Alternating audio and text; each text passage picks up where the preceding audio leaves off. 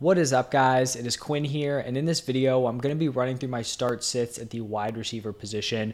So, going through all 16 week three matchups, timestamps are going to be down below if you guys want to jump around. That is totally cool. But going through all 16 week three matchups, listing every fantasy relevant wide receiver as a start or a sit. And when there are a few players who maybe are on the bubble or just guys I kind of want to talk about, or maybe like entire wide receiver rooms that I want to talk about, I will kind of break off into a little bit more detail. But that's the general setup. If you guys have any fantasy questions, this could be start sit, waiver wire, trade advice, drop those down below and I'll respond back to every single person.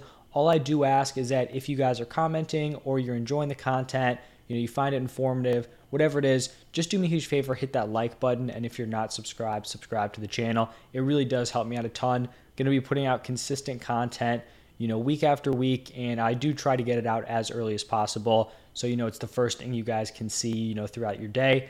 But let's jump into the first matchup Thursday Night Football, Steelers taking on the Browns. For me, if you guys have been watching my channel, you know I love Diontae Johnson. Hasn't necessarily had the top tier fantasy production, just comes down to lack of touchdowns. The volume is totally there. He has a very, very high PPR floor. So I like Diontae as a start. And then sitting Claypool and Pickens. I think in a better offense, these are two dudes who could potentially be startable. But I mean, this Steelers offense is pretty brutal at the moment, especially the passing attack. So Diontae Johnson's the only wide receiver I want there in my starting lineup.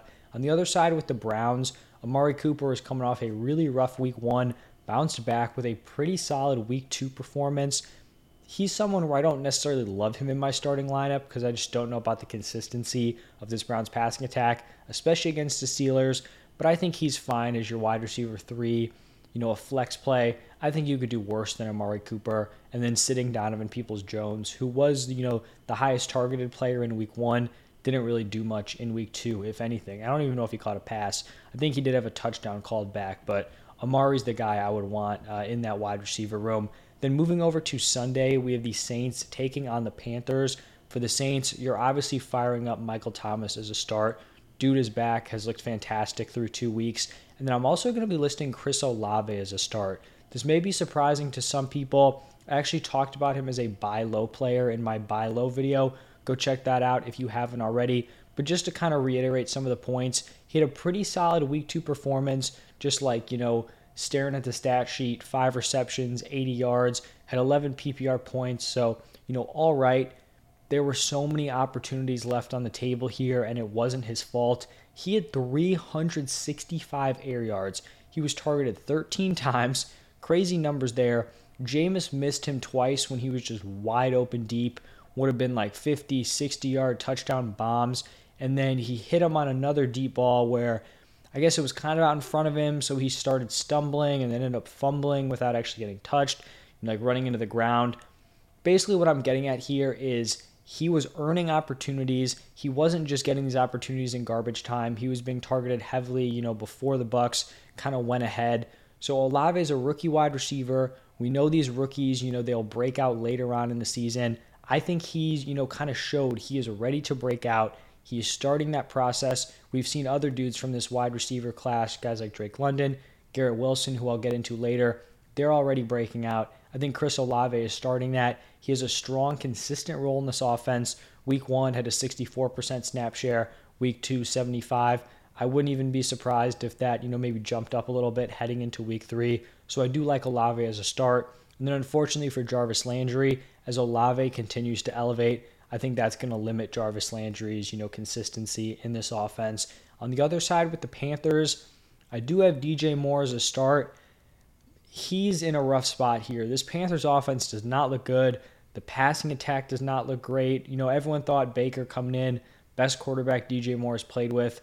The whole situation here is not great. If you are able to sell DJ Moore for basically anywhere close to where you drafted him at, so he was probably going what, like wide receiver, 16, 17, 18, somewhere in there. If you can sell him for like a wide receiver in the top 24, that's something I would definitely consider. He is going to be a start, but he's not someone I'm, you know, super ecstatic to throw into my lineup. And then uh, sitting Robbie Anderson had a few decent games.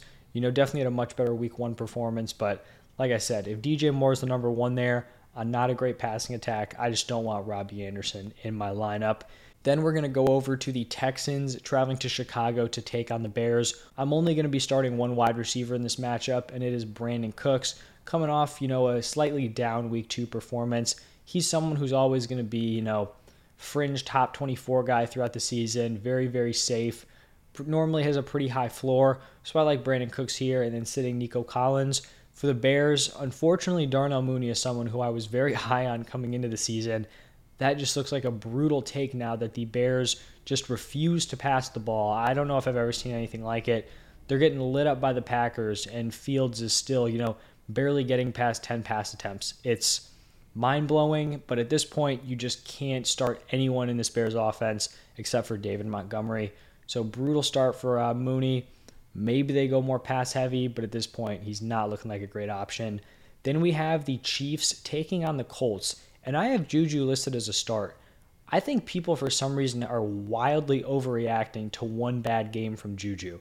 Remember, coming into the season, people thought Juju would be the number one here. He'd have this high ceiling. Are we going to throw that, you know, entire, you know, pre-NFL season take away because of one bad game? Week 1, he was very involved, 8 targets, caught 6 of them for 79 yards. He only played 66% of the snaps and left with an injury, so not even in a full game, he went 6 for 79. That is solid. Week 2, didn't do much, 3 targets, 3 receptions, 10 yards. Still at a 74% snap share. I still think at the end of the season he's going to be the number one wide receiver Maybe he's not going to be wildly consistent on a week to week basis, but I doubt you drafted him a spot where you needed it. So he's a start, and I think some people are panicking for no reason. And if you can buy low on Juju, I think that's a decent idea. And then I'm going to be sitting the other wide receivers here Mecole Hardman, MVS, just not interested in those guys. On the other side with the Colts, I mean, they just looked miserable without Michael Pittman, brutal offensively. So obviously, if Michael Pittman's back, you're firing him up as a wide receiver one. And then Ashton Dulin is, I guess, the one wide receiver who had a decent game. I saw some people commenting about how they were going to pick him up off the waiver wire. I am not interested in Ashton Dulin. The only reason why he had any opportunities in that game is because Pittman and Pierce were both out. I don't see anything from him moving forward. Pittman's really the only pass catcher you want in that offense. Then moving over to a divisional game between the Bills and the Dolphins a lot of really solid wide receiver options in this game. For the Bills, Stefon Diggs coming off of an insane performance against the Titans last night, just shredded them the entire game. Gabriel Davis didn't play, but you know if he's back uh, next Sunday, totally fine firing him up as a start. And then I'll be sitting Isaiah McKenzie.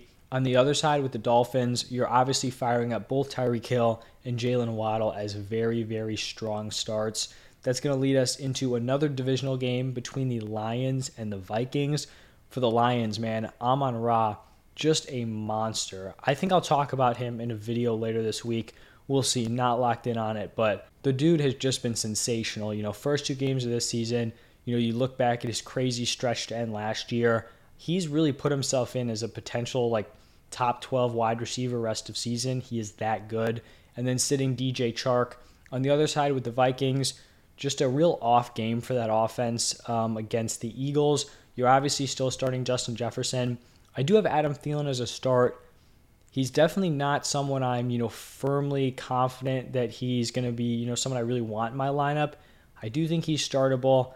I think the offense will bounce back. I think it's possible he just had a down week one because Jefferson was balling out, and then the offense as a whole struggles so he doesn't have a great performance in week two. I still think he's someone who's going to be a flexible option down the stretch, but just, you know, one more down game, then we may have to reconsider here with Mr. Adam Thielen. Next matchup is between the Ravens and the Patriots. For the Ravens, my guy Rashad Bateman balling out to start off the year. Love to see it. Devin Duvernay has been solid also. Just not expecting a ton of consistency out of him, so he is going to be a sit.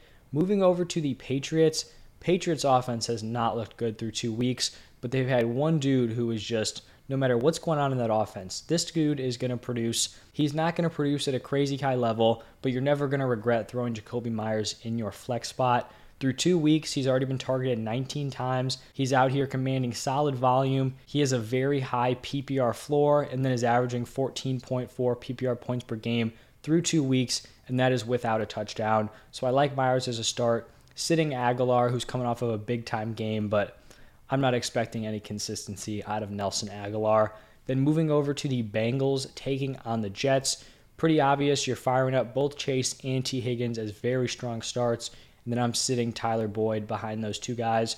For the Jets, I really want to just break down this entire wide receiver room. I guess before I do do that, I'll say I have both Garrett Wilson and Elijah Moore listed as starts, and then I have Corey Davis as a sit.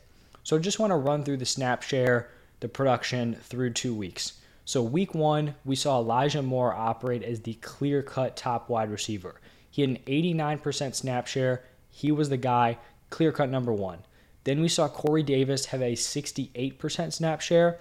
He was kind of locked in as the number two, but not, you know, to the same extent that Moore was the number one. Then we had Garrett Wilson at 49%, and then Braxton Berrios at 46. So we had Berrios taking some slot work you had Wilson and Corey Davis kind of slotting in as the two, three, however you're looking at it. So, you know, decent for Garrett Wilson. I think actually some people, including myself, were expecting maybe a slower start in terms of usage. I guess the talent was kind of undeniable there. Then in week two, we see Elijah Moore, 87%, same range, same usage. Corey Davis actually gets bumped up to 79%. Garrett Wilson gets bumped up to 61%. And then Braxton Berrios falls down to 23%. I do believe Berrios was a little bit banged up in this game, but I just have to imagine you're looking at the production out of Moore, Davis, and Wilson. I feel like you got to just let those guys continue to ball out. You know, they've all been putting up solid production. So Elijah Moore, the guy who said the clear cut top snaps, he's only averaging 8.2 PPR points per game through two weeks. It's definitely not ideal for him to be struggling, you know, early on, but this is not a spot where he's just putting up absolute clunkers. He just hasn't had any breakout games hasn't gotten into the end zone. So I'm still bought in on Elijah Moore. I believe in the talent. I'm not overly concerned. Corey Davis has been very solid, 15 points per game. I'm just worried that as Garrett Wilson continues to ball out and you know improve, and then Elijah Moore starts to get it clicking, I feel like Corey Davis is going to be the odd man out here. And then we have Garrett Wilson, who through two games is averaging 19.6 PPR points. Obviously, a lot of that is skewed to his massive Week Two game, but at this point, like Garrett Wilson is undeniable. I can't imagine the Jets playing Corey Davis more than Garrett Wilson heading into week three. And if they do, I feel like that can only happen for a few more weeks. Garrett Wilson is going to be viable for fantasy. So I believe in both Garrett Wilson and Elijah Moore, have both of them as starts, and then Corey Davis as a sit. Now moving over to the Raiders Titans game. For the Raiders, you're obviously firing up Davante Adams as a high end wide receiver one. And then I am sitting Hunter Renfrow. I think Renfrow can be startable at some point in the season. I just can't start a low ceiling Hunter Renfrow on a Raiders offense that has yet to click.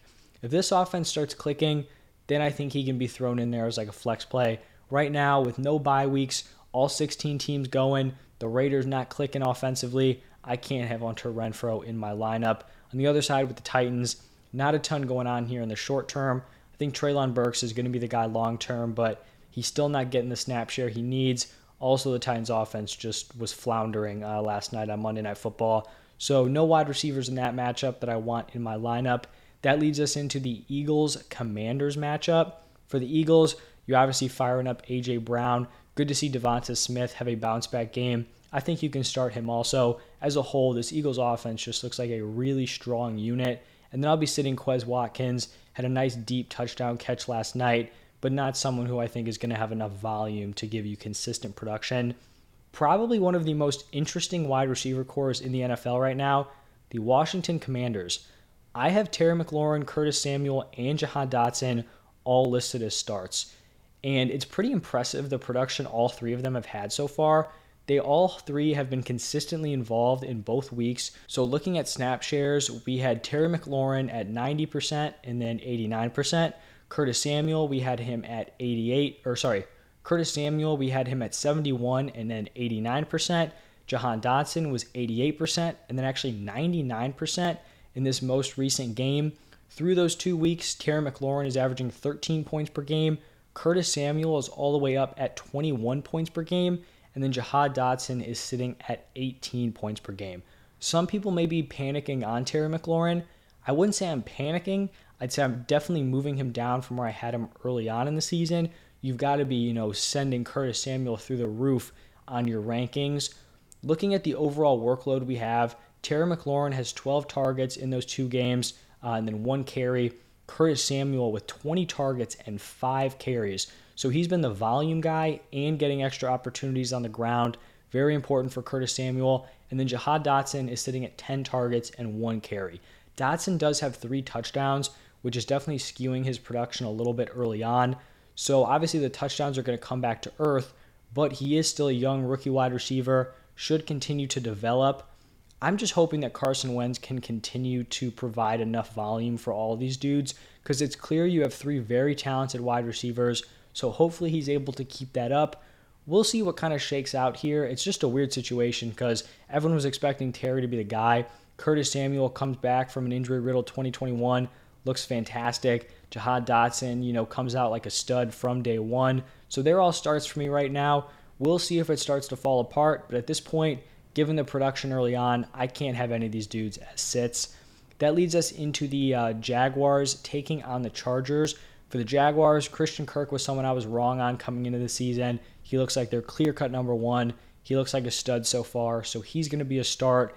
Then I'll be sitting, you know, the number two, number three, Zay Jones and Marvin Jones.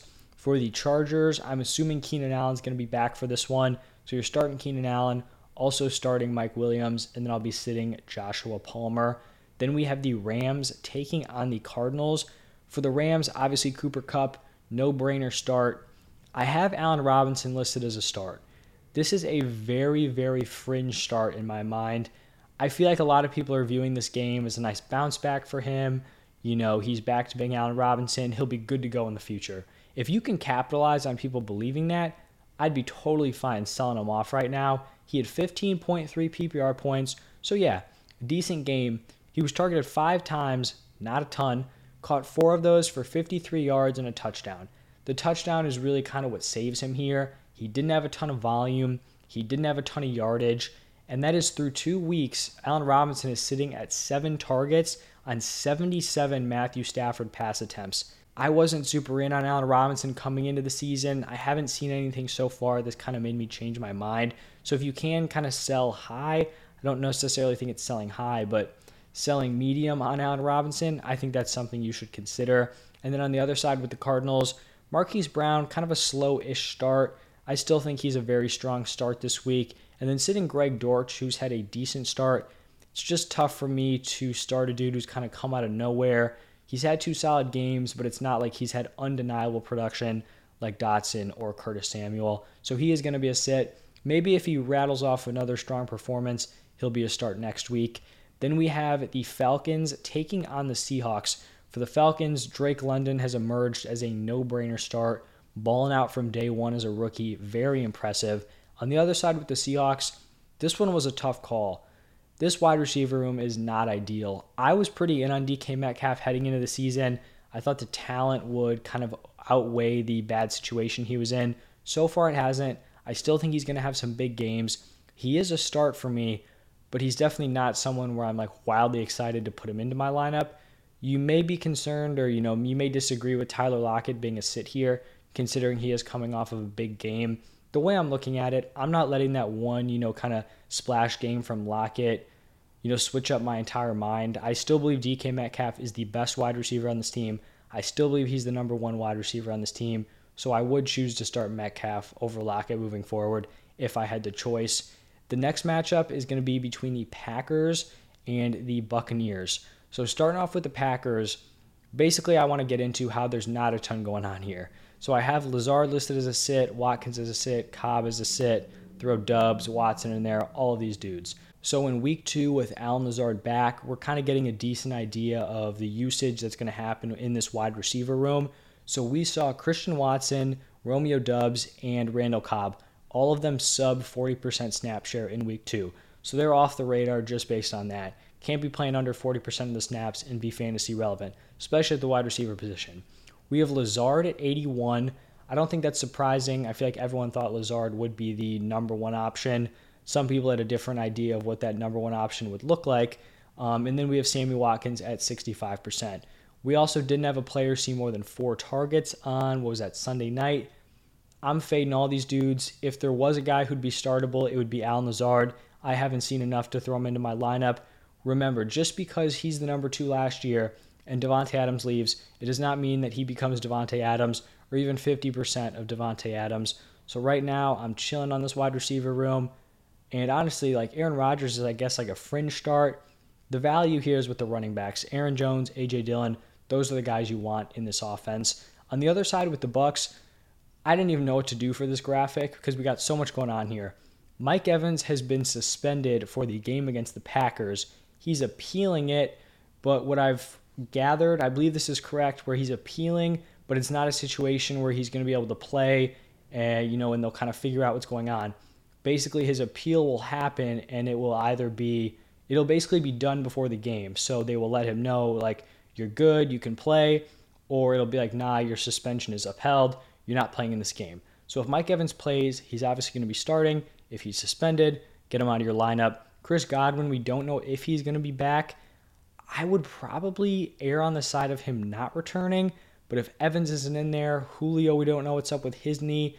Maybe they kind of stretch him back in here. And then also Julio, like I said, missed uh, week two with a knee injury. So basically, if these dudes are playing, like if Evans is playing, he's a start. If Godwin's playing and isn't on a crazy snap count, then he's starting if either Godwin or Evans is out or both of them and Julio plays, then I think Julio's a start and then Russell Gage is just going to be a sit. So definitely a situation that's going to be evolving throughout the week, but that's what I've got for you guys right now. And then we have the 49ers taking on the Broncos. I believe this is uh, Sunday Night Football. Yeah, Sunday Night Football here. I've got Deebo, obviously, as a start. And then I also have Brandon Aiyuk as a start. I was someone who was a big fan of Trey Lance fantasy wise coming into the season in terms of you know his production as a quarterback. For the weapons though, Jimmy Garoppolo is significantly better for guys like Deebo Samuel and Brandon Aiyuk. I mean, for Deebo, he's going to be getting more rushing opportunities on the goal line. Trey Lance isn't going to be vulturing carries. It's going to be more pass heavy attack. So I think Deebo was always a locked in start no matter who was quarterback. But this is a big deal for Aiyuk, and I think it makes him a very viable wide receiver three. On the other side with the Broncos, Courtland Sutton definitely a start. Jerry Jeudy, I believe, is dealing with some sort of shoulder injury. Apparently, it's not super serious. So if he is good to go on Sunday night, then I think he's a solid start.